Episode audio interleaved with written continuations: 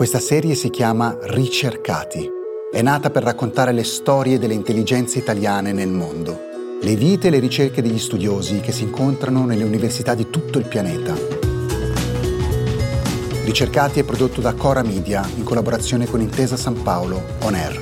La puntata di questa settimana è di Cesare Martinetti.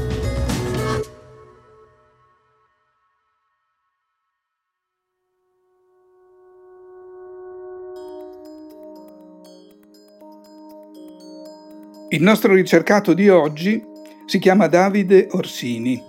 Ci risponde da Monaco di Baviera, dal Racker Carson Center, dove si occupa di un angolo molto particolare del nostro mondo di oggi, che ha a che fare con l'ambiente, con la nostra vita, con la società.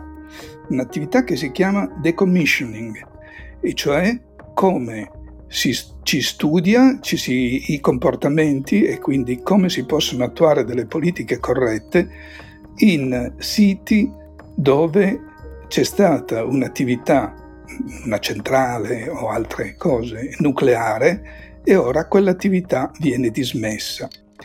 Ma cominciamo dall'inizio con Davide. Da dove sei partito per arrivare a Monaco di Baviera?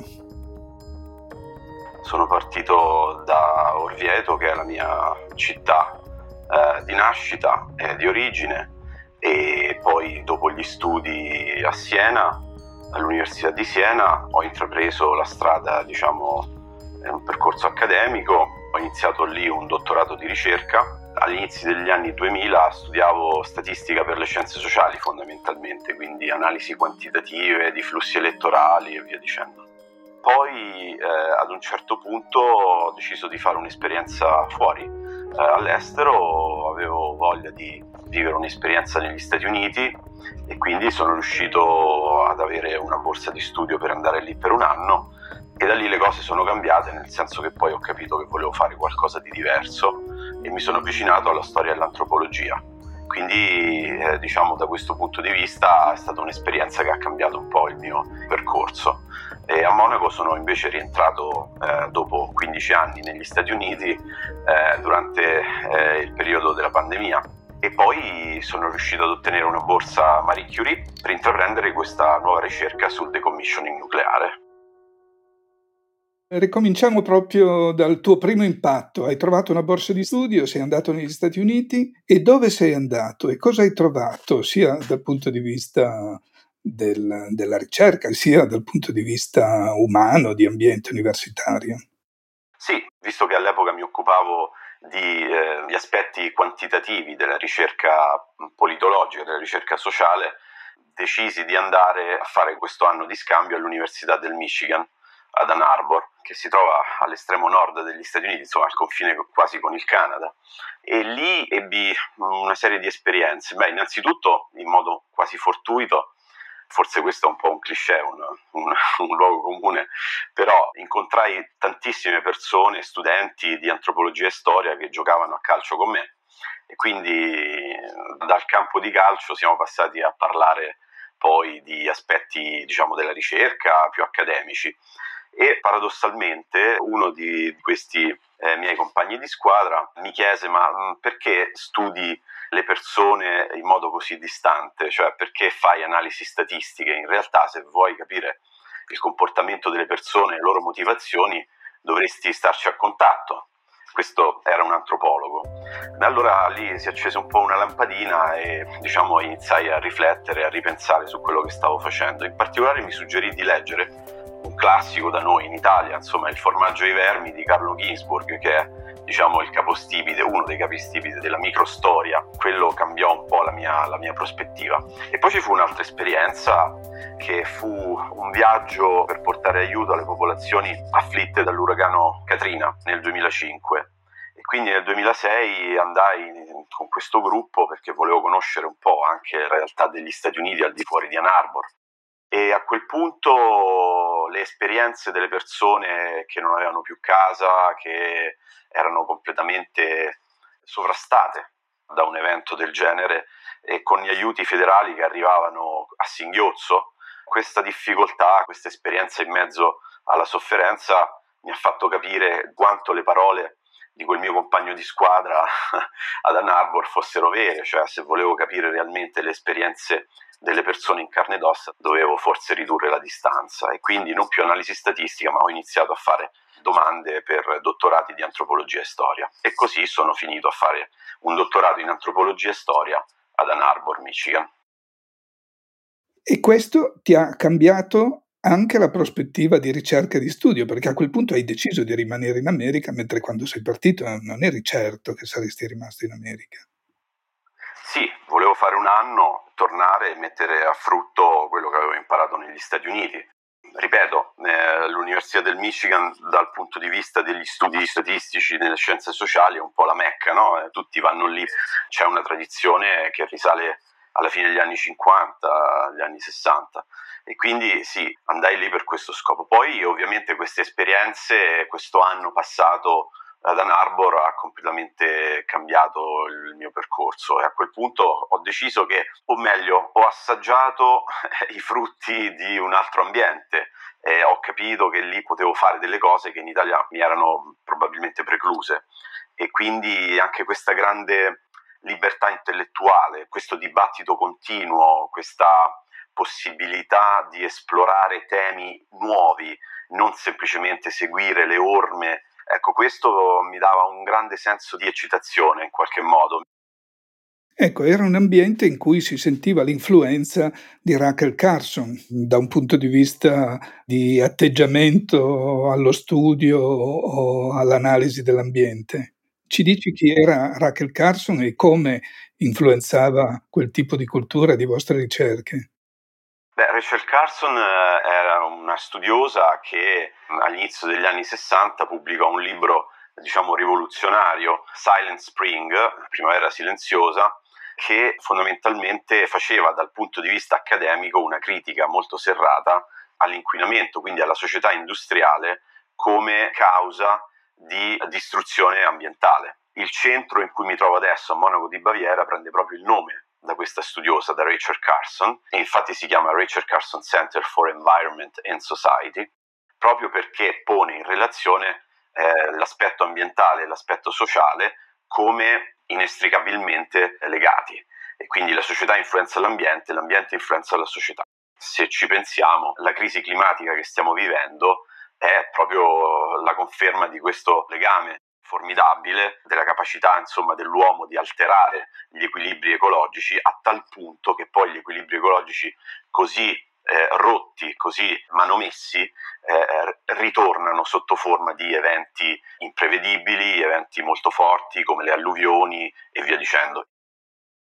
Non so se la, è stata la prima tua esperienza, ma ho visto che c'è stata una tua esperienza molto interessante, originale di studi alla Maddalena, quindi in Italia, in Sardegna, dove c'era una base di sommergibili nucleari americani. Cosa hai scoperto lì alla Maddalena? Sì, eh, l'esperienza della Maddalena è quella che ha dato origine al mio primo libro, che è uscito a maggio di questo anno, si chiama The Nuclear Archipelago, l'arcipelago nucleare, è un titolo forse che potrebbe destare allarme, ma in realtà è un titolo di un giornale degli inizi degli anni 70 che mh, in qualche modo descriveva la situazione alla Maddalena dopo l'arrivo dei sottomarini nucleari della Marina degli Stati Uniti. La base fu installata nel 72 dopo un accordo fra i governi, quello italiano e quello statunitense, accordi che sono rimasti tra l'altro segreti, come la maggior parte degli accordi per diciamo, l'installazione di basi militari NATO americane in Italia. Lì ho studiato eh, sia gli archivi e poi ho fatto interviste a tante persone, a amministratori locali, a persone che lavoravano nella base, ad ex sommergibilisti americani, perché volevo capire come durante la guerra fredda il rischio nucleare fosse visto, interpretato e vissuto mm, diversi attori eh, coinvolti, quindi da semplici cittadini, spettatori che però temevano che la presenza di sommergibili nucleari potesse comportare diciamo, un, un inquinamento eh, di tipo radioattivo dell'arcipelago, gli studiosi del Comitato Nazionale per l'Energia Nucleare, quindi italiano, il Comitato Italiano, che si occupava dello studio della radioattività ambientale durante quegli anni, l'intervento dell'Istituto Superiore di Sanità, ma anche come eh, in qualche modo gli amministratori locali si barcamenavano tra l'esigenza di garantire l'incolumità della propria comunità e dall'altra parte come soddisfare le richieste del governo italiano a guida democristiana, perché all'epoca la Maddalena era un comune a guida fortemente democristiana. Quindi c'è tutto il tema della guerra fredda, di come i comunisti reagirono alla presenza delle basi militari e via dicendo. E poi c'è uno studio molto da vicino sulla percezione del rischio e quello probabilmente è la parte più innovativa dello studio insieme allo studio diciamo della produzione di conoscenza, cioè di come i segreti militari e diciamo, l'impostazione scientifica dell'epoca creavano un sistema di conoscenze che in qualche modo faceva percepire alcuni aspetti del rischio radioattivo nell'arcipelago e oscurava altri. E il caso della segretezza militare ovviamente è il caso più lampante. Quali cambiamenti sociali, antropologici, culturali ha generato la presenza dei sommergibili nucleari tra la popolazione della Maddalena, non solo tra gli amministratori o chi sia per ragioni politiche amministrative se ne occupava direttamente, proprio la, la popolazione.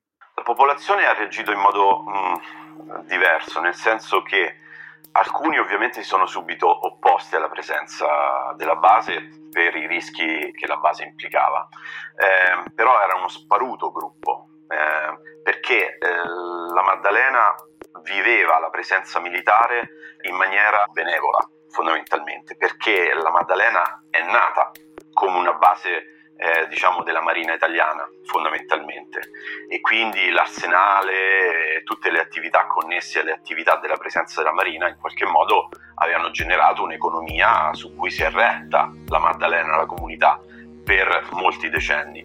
Quindi la presenza statunitense era una sorta di un'aggiunta quasi naturale di quell'esperienza che loro avevano avuto, pluridecennale, direi secolare, che loro avevano avuto con la Marina italiana.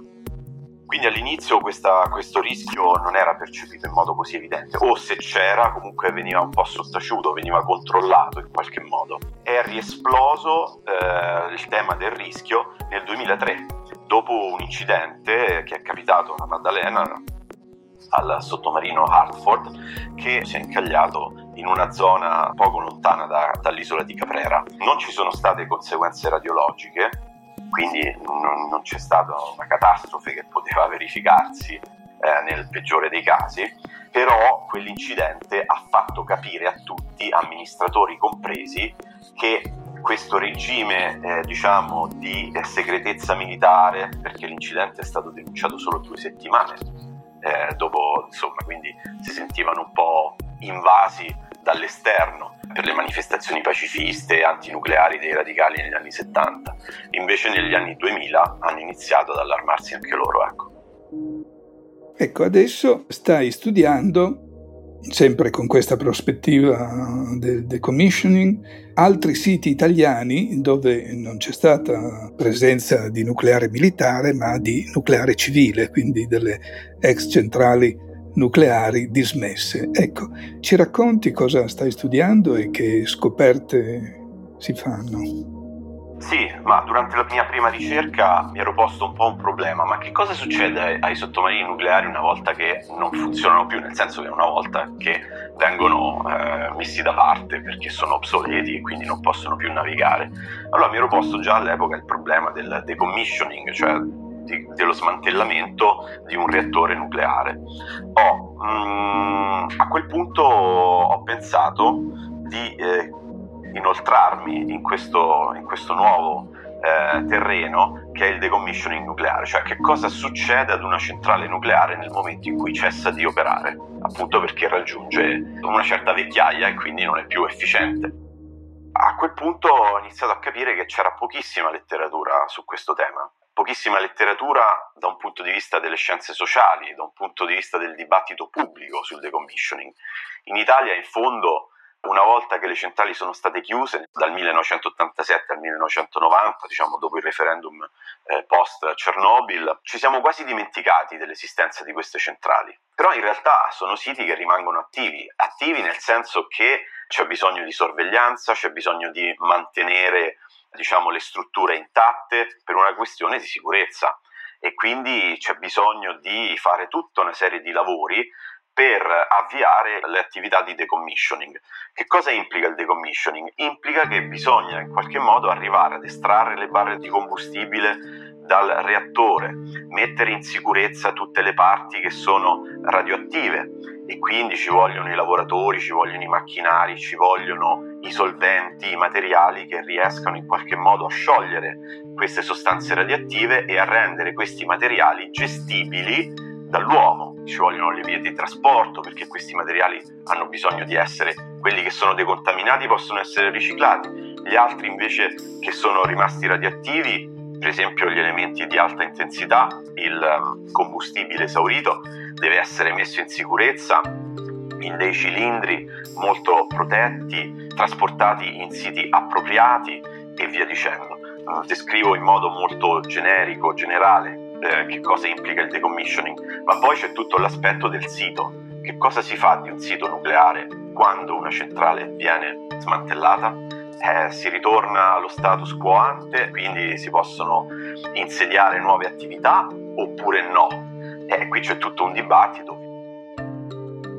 Ci puoi descrivere come cambia la vita, come cambia l'economia, come cambia la società intorno ad una centrale nucleare nel momento in cui viene costruita, durante la sua vita e adesso nel decommissioning. Sì, a me per convenienza piace così descrivere l'insediamento di una centrale nucleare come l'impianto di un albero in qualche modo, no? perché ha le sue radici, affonda le sue radici nel terreno e quindi per eh, vivere, per operare ha bisogno di uno scambio continuo con eh, l'ecosistema circostante. E poi c'è tutto il tema eh, ovviamente dei cambiamenti socio-economici, perché ovviamente le operazioni di una centrale nucleare possono essere svolte da personale altamente qualificato e mh, mm, questo personale di solito arriva da fuori queste persone hanno bisogno di case, hanno bisogno di svolgere attività che magari prima non erano necessarie perché la zona era prevalentemente agricola. E poi c'è tutto il tema delle infrastrutture, quindi garantire trasporti attraverso autostrade, attraverso la ferrovia e via dicendo. E poi durante il decommissioning c'è tutto il tema dello smantellamento in sicurezza, per cui è un sito che rimane in qualche modo precluso al pubblico dove ci sono delle attività che devono essere svolte seguendo rigidi protocolli ehm, di sicurezza per i lavoratori che vi svolgono le loro attività. E poi, una volta dismesso quel sito, eh, che cosa ci si fa? Ci si fanno nuove attività? È possibile farci nuove attività? Eh, questo è parte del dibattito, di un dibattito molto, molto ampio, in realtà che è partito dalla fine degli anni 70 perché ci si è resi conto alla fine degli anni 70 che le prime centrali nucleari a un certo punto avrebbero finito la loro vita e quindi bisognava occuparsi eh, di cosa fare eh, nel momento in cui questi siti non erano più attivi. E poi ovviamente c'è il tema del decommissioning da un punto di vista sociale di nuovo, perché ovviamente nel momento in cui chiude un sito è vero che ci sono dei lavori per lo smantellamento, ma è un lavoro di tipo diverso e in qualche modo quell'insediamento che ha garantito un flusso di personale qualificato da un certo momento, eh, quel flusso finisce, si esaurisce e quindi cambia di nuovo la prospettiva socio-economica di quel sito che ha vissuto per molti anni con una sorta di monocoltura nucleare. Eh, quindi questi sono temi molto molto forti, di cui spesso non ci si occupa quando si parla in maniera molto superficiale, questi invece sono tutti temi di cui bisognerebbe parlare per avere un quadro un po' più chiaro di cosa significa tornare al nucleare, per esempio in Italia. Queste vostre ricerche che obiettivo hanno alla fine? Quello di informare i politici, quello di innescare un dibattito, quello di coinvolgere tutti i soggetti, insomma di rendere consapevoli su che cosa significa sia decommissioning una centrale o anche eventualmente, che è una cosa con la situazione attuale energetica tornata nel dibattito, installare nuove eventuali centrali nucleari. Sì, c'è un duplice obiettivo. Da un punto di vista eh, diciamo della policy, cioè delle politiche da attuare sul fronte energetico, certamente questo è uno studio che vuole in qualche modo rendere partecipe certamente il pubblico, quindi favorire l'inserimento di maggiori elementi di conoscenza per un dibattito un po' più realistico sul nucleare. È chiaro che il nucleare ritorna ogni volta che c'è una crisi energetica. Tornò prepotentemente in Italia all'inizio degli anni 70, già c'era veramente il nucleare, ma tornò come primo elemento di approvvigionamento energetico vista la crisi petrolifera del 73 e torna diciamo agli inizi degli anni 2000 la nuova era diciamo nucleare, si era, si era parlato di nuova era nucleare e, ehm, e torna prepotentemente adesso per la crisi energetica dovuta al conflitto fra Russia e Ucraina. È chiaro che eh, il nucleare eh, da un punto di vista anche diciamo, ecologico, ambientale, può stimolare il favore eh, di alcuni ambientalisti perché si dice non provoca eh, emissioni di CO2 e quindi è una buona fonte energetica anche per contrastare i cambiamenti climatici. Sì, questo in parte è vero, ma quando, come in questo studio, si studia il decommissioning nucleare, ci si rende conto dei cambiamenti ambientali che avvengono durante la costruzione e l'operazione dell'operatività di una centrale nucleare, per non parlare del decommissioning. Che cosa si fa con i rifiuti? In Italia non abbiamo ancora un sito, un deposito nazionale per i rifiuti radioattivi, per esempio. Come si individuano nuovi siti? In una nazione che è fortemente influenzata da problemi idrogeologici, problemi diciamo sismici e via dicendo. Per non parlare dell'approvvigionamento idrico, per esempio. Durante questa estate molte centrali nucleari francesi hanno dovuto diminuire la loro attività, se non sospenderla, per via del fatto che molti fiumi francesi per via delle temperature elevate o non avevano acqua o la loro acqua era troppo surriscaldata per funzionare come eh, fonte di raffreddamento. E in questo contesto, se noi vediamo il nucleare come un'attività integrata con gli aspetti socio-ecologici del territorio nelle quali queste centrali si insediano, la prospettiva cambia. Ecco perché secondo me e secondo questo studio studiare il decommissioning è importante per avere un dibattito un po' più consapevole su cosa vogliamo fare in futuro. Negli Stati Uniti ci sono più di 70 reattori al momento che devono essere avviati al decommissioning, altrettanti ce ne sono in Francia, in Gran Bretagna e in altre zone ovviamente dell'Europa tutto quello che mi colpisce, per tornare al senso della nostra serie sui ricercatori, è che tutte queste tue ricerche, i tuoi studi che riguardano il mondo, ma riguardano un tema molto presente naturalmente anche in Italia, anzi tu studi esattamente dei siti italiani, eh, sono avvenute all'estero attraverso centri di ricerca e università all'estero. Ecco, questo tuo percorso sarebbe stato possibile in Italia? Eh, è possibile? Tu immagini di poter eh, tornare in Italia e a farlo attraverso centri o università italiane? Dunque, il mio percorso sì, è avvenuto prevalentemente all'estero. Ho fatto un dottorato di ricerca all'Università del Michigan, eh, ho continuato a lavorare negli Stati Uniti come assistant professor per sei anni, alla Mississippi State University, poi mi sono spostato in un altro centro di ricerca molto importante come il Richard Carson Center di Monaco. Quindi da questo punto di vista all'estero si ha maggiormente questa dinamicità, questa vivacità intellettuale. In Italia riscontro ancora un po' una, una, staticità da questo punto di vista, a parte alcuni centri ovviamente di eccellenza, che però stanno sempre guarda caso più a contatto con l'estero, cioè sono centri di ricerca in cui si parla inglese, in cui si pubblica in giornali internazionali e via dicendo. Perché? Perché questo ovviamente fa capire e relativizza anche l'importanza degli studi, delle ricerche, ma soprattutto fa capire al ricercatore se una ricerca che sta svolgendo è già stata fatta o si sta facendo altrove e allora a quel punto che tipo di collaborazioni si possono stabilire oppure no, è una cosa totalmente nuova e allora si incomincia a studiare da zero. Da ricercatore italiano la mia ambizione sarebbe quella di contribuire ad un dibattito scientifico in Italia, magari anche in presenza ovviamente, quindi certamente mi auspico che ci saranno le condizioni in futuro per un rientro. Va bene, il nostro podcast può essere una lampadina che si accende in questo dibattito. Grazie eh, a Davide Orsini, buon lavoro e alla prossima puntata con i ricercati. Grazie a voi. Ricercati, storie dei cervelli italiani nel mondo è un podcast di Silvia Bencivelli, Mario Calabresi, Paolo Giordano, Cesare Martinetti e Francesca Milano. Prodotto da Cora Media e realizzato in collaborazione con Intesa San Paolo On Air. La cura editoriale è di Francesca Milano. Il coordinamento è di Cesare Martinetti. La producer è Monica De Benedictis. Il sound designer è Emanuele Moscatelli.